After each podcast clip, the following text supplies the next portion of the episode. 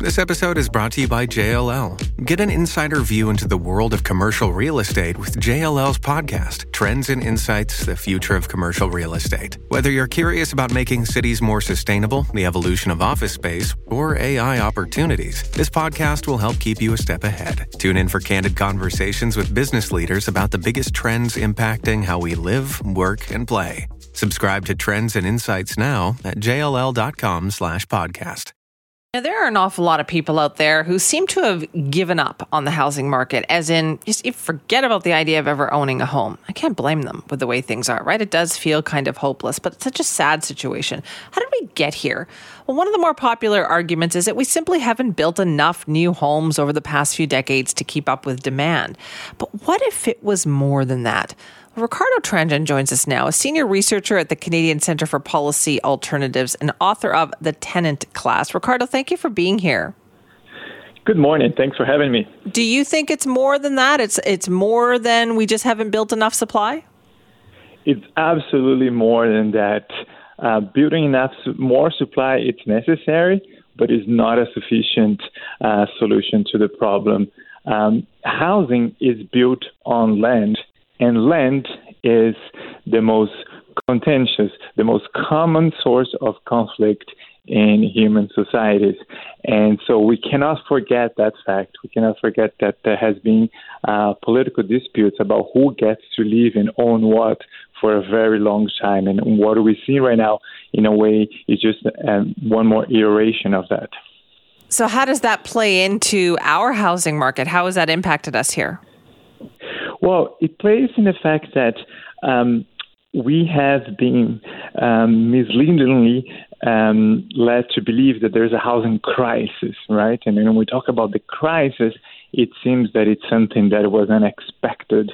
It seems that it's something that um, it is just going to happen for a certain, you know, period of time because crises, you know, have a beginning and an end. It also kind of leads us to believe that everyone is negatively impacted, that most people are negatively impacted, like the health crisis we had recently.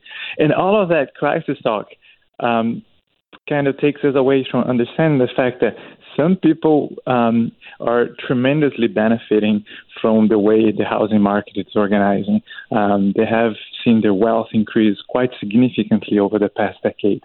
They have businesses that are prospering and their margins of profits are increasing. Business that did well even during the pandemic.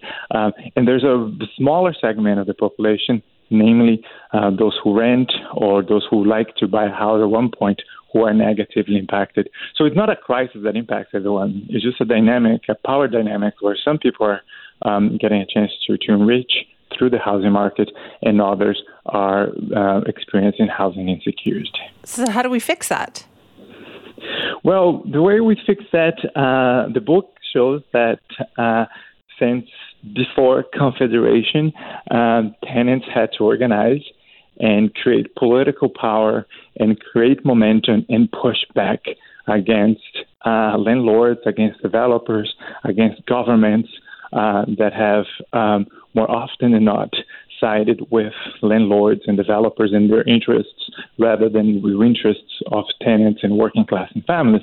And when when and there were some gains in throughout this like very actually inspired um, history of tenant organizing in Canada uh, which unfortunately hasn't been documented enough. Um, there has been some wins, and wins usually means um, the government regulates the amount of profit that it can be made through housing.